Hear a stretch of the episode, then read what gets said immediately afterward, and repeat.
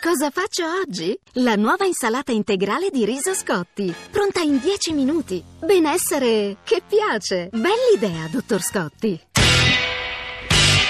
Radio Anch'io, l'attualità in diretta con gli ascoltatori. 9.35 stamane Radio Anch'io ospita tre giovani, Paola, Guido e Francesco, Movimento 5 Stelle, Partito Democratico, Fratelli d'Italia, per ragionare di politica. Abbiamo provato a porre una domanda sulla base di numeri, peraltro, perché nelle elezioni amministrative di domenica i giovani hanno votato in maniera cospicua, insomma solidamente rilevata da chi fa analisi e ricerche, Movimento 5 Stelle. Che cosa rappresenta quel voto? E stiamo poi provando a sviscerare quel tipo di risposta per capire che correlazione ci sia poi fra quella espressione e la condizione giovanile in Italia. Stanno arrivando le testimonianze più diverse sul fare politica, ma soprattutto, come accade sempre a Radio Anch'io ma in tutte le trasmissioni, di reazione alle parole che vengono pronunciate in questa sede. 335 699 2949 per gli sms, WhatsApp audio, radioanchio@rai.it. Ci sta ascoltando uno dei nostri maggiori demografi, Alessandro Rosina, che ha raccontato tra l'altro e ha curato un rapporto, il rapporto giovani 2016 dell'Istituto Toniolo, attraverso il quale si capisce un po' di più come stanno i giovani italiani, che pensano, quali sono i loro valori. E dai valori vorrei partire con Paola, con Francesco e con Guido, ma prima altri messaggi. Elsa da Torino e poi Luigi da San Severo. Elsa, buongiorno. Buongiorno. Prego. Ma io, come ho scritto sul messaggio che ho mandato tramite WhatsApp, è una cosa, questa distruzione, diciamo, del giovane di oggi viene da più lontano. Sì, è vero, noi genitori, nonni, eccetera, abbiamo portato a questo degrado, però il tutto è dovuto al fatto che abbiamo votato della gente incompetente. Non dimentichiamoci che abbiamo mandato in Parlamento una signora che si chiama Cicciolina, il fautore del bunga bunga, cioè abbiamo mandato in Parlamento, che poi doveva governare e andare avanti la nostra Italia, della gente altamente incompetente, che di politica non capiva niente, ha fatto dei disastri allucinanti, cominciando dalla scuola, dal non accorgersi che doveva aiutare i piccoli imprenditori, perché è quella la nostra forza. Elsa, lei rimanda un tema gigantesco, cioè la qualità delle classi dirigenti e politiche di questo paese, che povera Italia. Ora non vorrei lodare, ma ricordiamoci che cos'era l'Italia nel secondo dopoguerra, cioè la nostra non è una storia solo ad ombre, è una storia a luce ed ombre. C'erano dei politici che prendevano il treno in terza classe quando c'era, che arrivavano dal meridione in Parlamento a Roma, questo passaggio, Elsa, mi permette tra l'altro di andare tra pochissimo sui valori, perché ad esempio Paola D'Amico del Movimento 5 Stelle insiste molto su alcuni valori in particolare. Luigi da San Severo e poi andiamo dai ragazzi e poi da Alessandro Rosina. Luigi, buongiorno. Buongiorno a lei, buongiorno ai ascoltatori e ai suoi ospiti. Io volevo fare una considerazione, diciamo, minimale. In una società come la nostra, che a differenza degli altri stati europei non prevede un minimo aiuto sociale, un giovane che si vede abbandonato, uno si chiede, ma perché dovrebbe votare il Movimento 5 Stelle? Ma al niente, sostituite la speranza che poi si avveri o non si avveri un cambiamento epocale della società, al niente la speranza è un qualcosa che dà fiducia. E poi un'altra cosa volevo dire, avendo avuto esperienze all'estero, praticamente non adesso ma nel lontano, diciamo così, 80-85, praticamente il nostro job act, che è stato approvato adesso, lì era vigile e presente da tanti anni. Il nostro ufficio del lavoro lì era sostituito già da agenzie efficientissime, che non solo sostituivano quel paghiterme che abbiamo noi che non funziona nelle politiche praticamente di assistenza, nella perdita del lavoro, nella ricerca e la riqualificazione del lavoro. Ora, quando si investono ingenti risorse, come ha detto lei ha fatto notare qualche altro, dando il contentino degli 80 euro per tenere bene a freno e farsi votare da un elettorato medio, e non si guarda avanti a una politica di investimenti. Io non è che... No, Luigi, guardi, lei introduce degli elementi critici. È il lavoro che crea ricchezza. Lo so, questo Alessandro Rosina mi pare che però abbia fatto capire, insomma, tutte le nostre trasmissioni quando parliamo di politica economica fanno anche capire quanto è difficile comunque amministrare un paese complesso come l'Italia. Dicevo, Paola, attivista del Movimento 5 Stelle. Ora entriamo in una sfera quasi intimistica, ma insomma, quali sono i valori che tu ritieni più importanti nella vita e quelli che ti spingono poi a impegnarti attivamente? Beh, sicuramente io sono stata colpita dal forte senso di collaborazione e di attivismo nel momento in cui ho deciso di avvicinarmi ed attivarmi. Però per cambiare la società in che cosa? Per cambiare la società, innanzitutto per dare una visione diversa delle cose e del fare politica, perché fondamentalmente le persone in generale, ma anche i giovani, sono ancora un po' attaccati all'idea del politico che va in Parlamento in giacca e cravatta, che non scende per strada, non sta tra la gente, e questa è una cosa secondo me abbastanza da... come dire...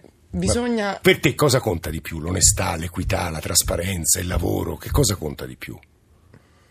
Tutte le cose, assolutamente. L'onestà in primis, ma penso che questo valga per tutti, anche per le altre persone presenti in studio. Noi ne abbiamo fatto ovviamente un cavallo di... Quando governerete, se governerete, che cosa cambierete per prima cosa? Che cosa cambieremo? Cambieremo sicuramente proprio il sistema, il modo di fare, il modo di agire all'interno delle istituzioni. Che cosa trovate insopportabile di questo paese? La disonestà. La disonestà, il modo di... Io personalmente trovo insopportabile il modo dei politici che ci sono stati finora di rapportarsi al popolo. Paola D'Amico, Movimento 5 Stelle, Francesco Todde, Fratelli d'Italia. Francesco. Ma guarda, tra i valori che comunque portiamo avanti anche con il movimento giovanile c'è sicuramente la famiglia, l'onestà, la difesa dei giovani, la solidarietà e soprattutto Francesco, ora ti faccio un paio di domande dalle quali emergeranno quelle vecchie differenze fra destra e sinistra, trasversalismo, che sono un po' novecentesche. Tu dici famiglia, quindi famiglia tradizionale, immagino. Sì, la difesa della famiglia. Quindi sei contrario, ad esempio, al matrimonio gay. Sì. Solidarietà, che intendi? Nei confronti di tutti, anche degli immigrati? Solidarietà sicuramente noi portiamo da sempre avanti delle attività nel sociale, delle associazioni, quindi di questo ne facciamo, diciamo, la parte metapolitica, quindi non c'è solo la politica all'interno. Ma per aiutare chi? Per aiutare gli italiani. Gli italiani? Gli italiani. In difesa, cioè principalmente la politica è la difesa degli italiani, portare avanti i valori degli italiani. Questi sono elementi interessanti. Guido? I valori. Ma io direi dignità sociale, inclusione sociale, Europa. Però anche loro hanno detto la stessa cosa, eh? Sì, però per me non è solo per gli italiani, per dirne una. Per me diritti significa diritti civili, quindi io penso che la legge sulle coppie di fatto sia solo l'inizio. Bisogna arrivare al matrimonio egualitario e alle adozioni anche per le coppie omosessuali o che hanno scelto di non sposarsi. Poi io penso l'impegno per i beni comuni, lavoro, libertà, ma soprattutto partecipazione, perché un po' concordo con quello che dice Paola quando dice che forse la politica è diventata un po' distante da chi poi la vota sostanzialmente. Dico solo una cosa, perché questo io penso sia un tratto che ci differenzia: io non metterei mai il valore dell'onestà come primo punto a caratterizzarmi, perché io quello lo do come punto. Vabbè, quello sempre scontato. Lo dicono tutti i politici, Guido. Però è vero perché l'onestà non è un valore politico, l'onestà è un valore, come dire, assoluto, non riguarda solo una categoria. No, c'è un messaggio appena arrivato adesso: la cosa stupefacente è che questi ragazzi non si abbassano ad attaccarsi a vicenda, è piuttosto meraviglioso in tempi non sospetti a un quarantenne. In realtà, prima di iniziare questa trasmissione, avevo provato a dire: ragazzi, cerchiamo di parlare di politica in senso alto, evitare di abbassarci ad una rissa. Ci sono tanti, devo dire, moltissimi messaggi che vorrei leggere, poi ci provo, però da Alessandro Rosina vorrei un po' di considerazioni anche sui valori. Ecco, so che sono difficilissime, ma insomma, professor Rosina. Allora, i millennial sono una generazione specifica che si distingue anche, insomma, come anche dal punto di vista antropologico dalle generazioni precedenti su molti aspetti, e quindi possiamo anche, insomma, delineare un po' un profilo. Sicuramente alcuni elementi caratterizzanti, anche trasversali se vogliamo, riguardo il valore, ad esempio, della giustizia sociale. Questo è un tema che loro sentono moltissimo. Cioè il paese gli sembra ingiusto, iniquo. Ogni volta che vedono un'ingiustizia sociale, degli squilibri che non sono legati all'impegno che uno ci mette, alle capacità che uno vorrebbe metterci, ma che crea delle differenze che sono invece legate a posizioni precedentemente acquisite, a meccanismi che non consentono un vero ricambio generazionale, ma che non consentono di mettere in campo delle energie positive, trovano dei vincoli, ecco, e questo senz'altro suscita sicuramente una loro reazione. Il tema della sensibilità verso l'ambiente è molto forte, anche quello di far sì, insomma, che si possa vivere un bel contesto in cui si sta bene da un punto di vista anche del rapporto positivo con la natura, con, insomma, un rapporto, ecco, di questo tipo, che consenta quindi di rispettare anche il pianeta e che non consenta di privarlo delle risorse anche per le generazioni future. C'è anche un'idea di modello di sviluppo che non sia solo centrato sul profitto, sul prodotto interno lordo, ma che abbia alla base una qualità della vita o un'idea di benessere che sia molto più ampia, e questo è senz'altro qualcosa su cui vorrebbero spendersi positivamente per essere protagonisti di un modello di sviluppo diverso rispetto al prima, e che abbia la crisi economica come discontinuità positiva per avere una marcia diversa. E poi c'è molto il tema della condivisione, esatto, questo è importantissimo. Co-working, sharing economy, c'è tutto un movimento che riguarda le nuove generazioni che va verso una collaborazione del fare assieme. Ecco, qui c'è un aspetto importante, cioè quello che i giovani italiani soffrono, ma anche in generale, è la sindrome di esclusione dal fare, e quindi tutto quello che si diceva prima, il fatto che domina nella loro vita il non riuscire a formarsi con le competenze giuste, il non riuscire a formare una propria famiglia, il non riuscire a lavorare, il non riuscire a esprimere una partecipazione sociale e politica adeguata, è qualcosa appunto che li frustra moltissimo, che è un'enorme frustrazione, e che non gli aiuta a inserirsi in un percorso virtuoso in cui riscoprono fiducia in se stessi e di poter fare qualcosa di positivo nella crescita personale e nel contesto in cui vivo. Quindi anche, ad esempio, il volontariato è molto sentito, ma anche lì bisognerebbe fare molto di più perché i giovani appunto poi potessero anche sviluppare, no? un senso di appartenenza sociale. Aggiungo a professor Rosina, ma insomma sono cose che rubo dai suoi saggi, che gli italiani fanno tutto più tardi, i giovani si sposano più tardi, fanno il primo figlio più tardi, escono di casa più tardi rispetto agli altri grandi paesi europei. Sì, ma questo è purtroppo per il fatto che noi stiamo costringendo i giovani nella sfera della difesa anziché nella sfera dell'opportunità. Cioè quello del rinviare è anche la conseguenza del fatto, non so, dell'iperprotezione della famiglia, su questo si potrebbe ragionare molto, ma anche delle difficoltà oggettive di realizzare cose concrete nella propria vita, ma non di voler rinunciare comunque ai propri progetti. Allora la combinazione fra non voler rinunciare ai propri progetti alti e le difficoltà del presente produce poi come strategia, come tattica adattiva, quella della posticipazione. Alessandro Rosina sta parlando, Piercarlo da Torino, Bernardetta da Udine, Marco da Napoli e poi di nuovo i giovani qui in studio. Piercarlo, buongiorno. Buongiorno. Prego. Lei credo sia un consigliere di una lista civica, no? Io sono un consigliere, sì, della lista civica a Villa Stellone, provincia di Torino. Esatto. Io ho fatto... Che area politica? Centrodestra, moderato centrodestra. Sì. Che vuol dire Forza Italia, suppongo. No, sì, allora lei lo sa meglio di me, nei paesini piccoli, sì, abitanti ce ne sono pochi, però siamo l'hanno Forza Italia, Lega, Fratelli d'Italia, ecco. Io ho scritto un messaggio perché volevo anche dire la mia, nel senso che è vero che i giovani perdono la concezione del lavoro, della fiducia, eccetera, ma ci sono anche tanti giovani e tanti piccoli comuni che danno l'opportunità ai giovani di fare qualcosa. Spesso i giovani non lo fanno. Io faccio un esempio: noi abbiamo delle aziende che adesso stanno riaprendo fortunatamente, che chiedono delle posizioni lavorative da operaio piuttosto che da impiegato, eccetera. Molti non vanno perché dicono ma cosa devo fare? Devo andare a fare l'operaio, cosa che magari loro facevano già prima, non sono magari dei laureati che dicono ho studiato un sacco e non mi va di fare quel tipo di lavoro. Quindi è anche un problema dei giovani, quello di adattarsi a delle situazioni, a dei problemi. Quindi io mi sento di dare... Cercano, lei quanti anni ha? Io ho 33 anni. Ah, lei è giovane, è molto giovane. Io, va bene. Io ho 33 anni. Grazie. Bernardetta da Udine, buonasera a lei. Buongiorno Bernardetta. Buongiorno.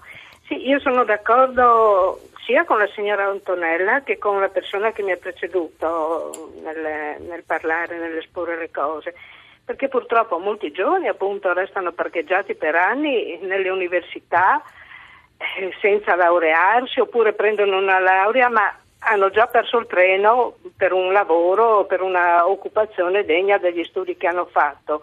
E poi molti giovani aspirano ad avere soldi in tasca per poter vivere una vita come viene presentata oggi anche dai media.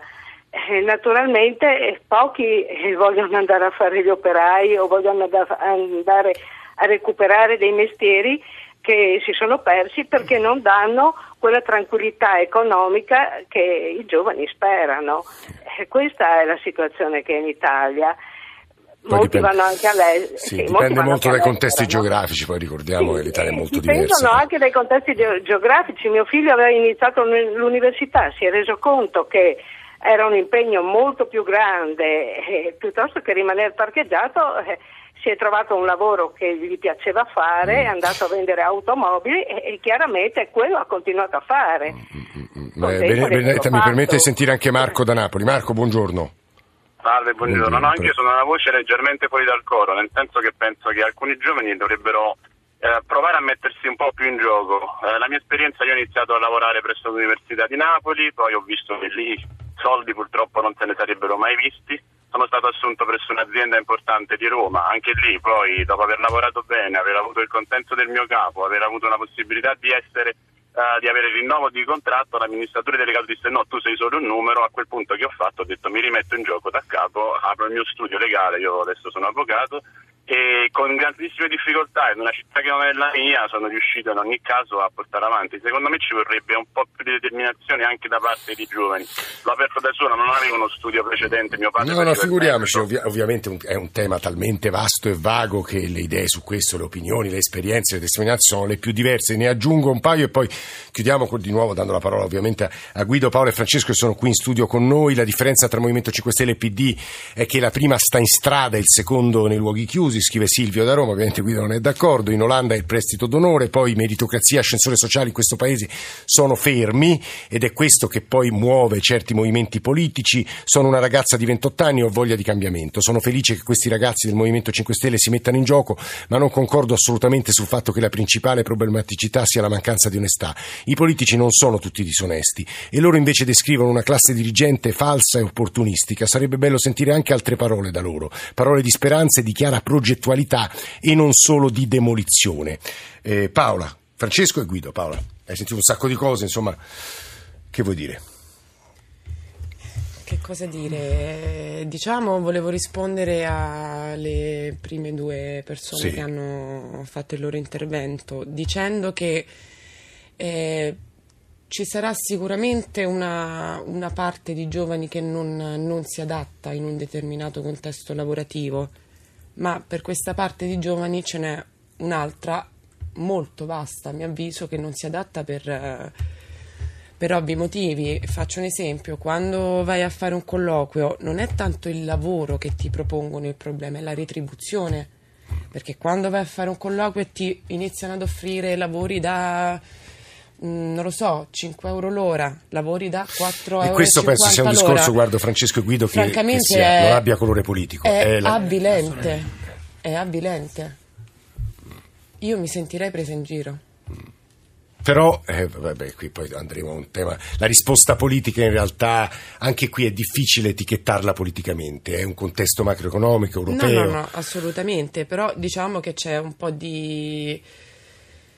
Si è perso un po' vi sentite mortificati, questo esattamente è il punto. Francesco, anche tu? Guarda, io penso sicuramente... Quando dice fai lavoretti, che lavoretti fai tu? Ho fatti vari. Poi per la maggior parte del tempo comunque mi impegno in politica.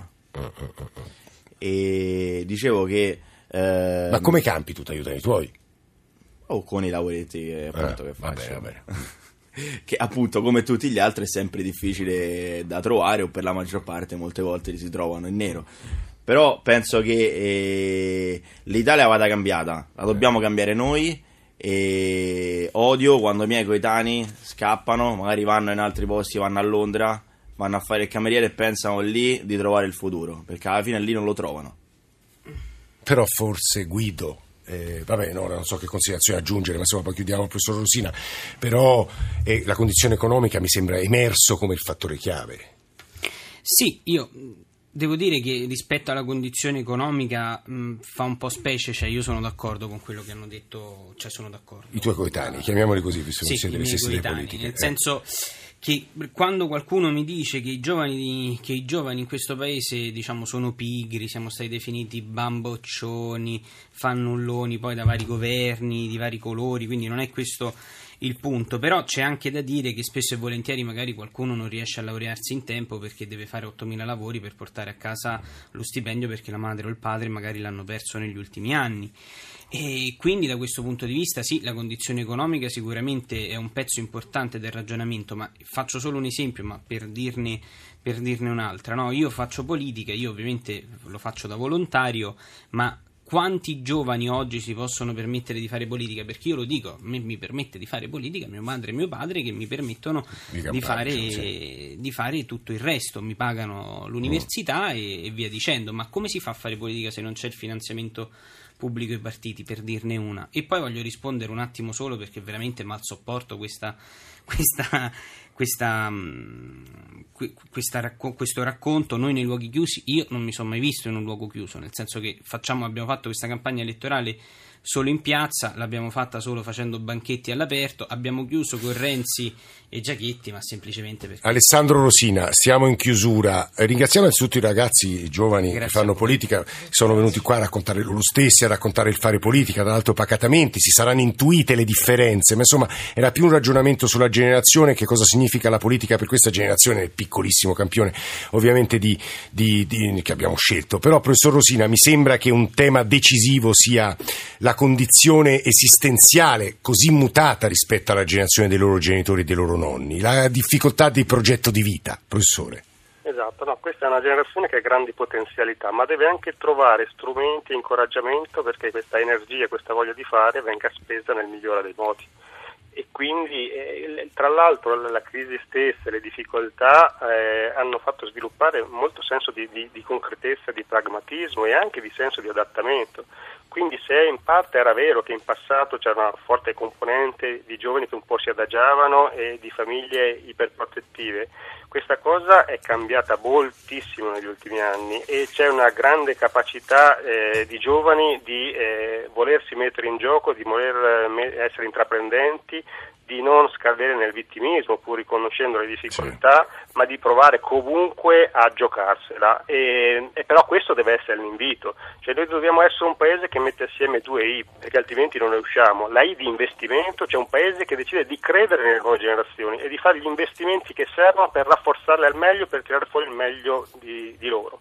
Dall'altro però i giovani devono rispondere con intraprendenza e impegno, cioè cercarsi le occasioni, cercarsi le opportunità e giocarsele al meglio e dimostrare che se le meritavano e dimostrare che con quelle... Ma perché lei dice questo? Perché ha l'impressione che molti non lo facciano, professore, che alcuni non lo facciano. Io dico che dobbiamo fare in modo che valga a entrambe le parti, ci sia una responsabilizzazione delle nuove generazioni da un lato, della politica del sistema paese dall'altro, che tiri fuori il meglio dalle potenzialità che questo paese ha e soprattutto consideri le nuove generazioni come la risorsa principale che ha questo paese per tornare a crescere, cioè considerare le nuove generazioni come produttori di nuovo benessere e aiutarli a farlo nel modo migliore.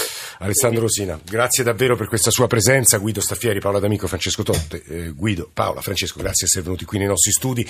Noi domani, Radio Anch'io, insomma, pedinerà la politica fino a ballottaggio, saranno con noi De Magistris e Lettieri, Napoli ovviamente, almeno per un pezzo di trasmissione. In console stamane c'erano Daniele Di Noia e Fulvio Cellini, e poi la redazione di Radio Anch'io, Alessandro Forlani, Nicola Madori, Valeria Volatili, Alberto Agnello, Alessandro Bonicatti, Valentina Galli, in regia Cristian Manfredi. Noi adesso diamo la linea al GR delle 10 per le ultime notizie, poi c'è Radio 1 Music Club con John Vignola che sta per entrare qui in questo studio e poi la radio ne parla con Ilaria Sotis. Sono temi questi, lo dico perché sono arrivati dei bellissimi messaggi, anche dei post su Facebook, sulla politica, su che cosa significa fare politica, sulla profondità della parola politica, che insomma sono benvenuti, quindi mandateci a radioanchio@rai.it o sul nostro post, sulla nostra pagina Facebook o sul nostro sito. A domani.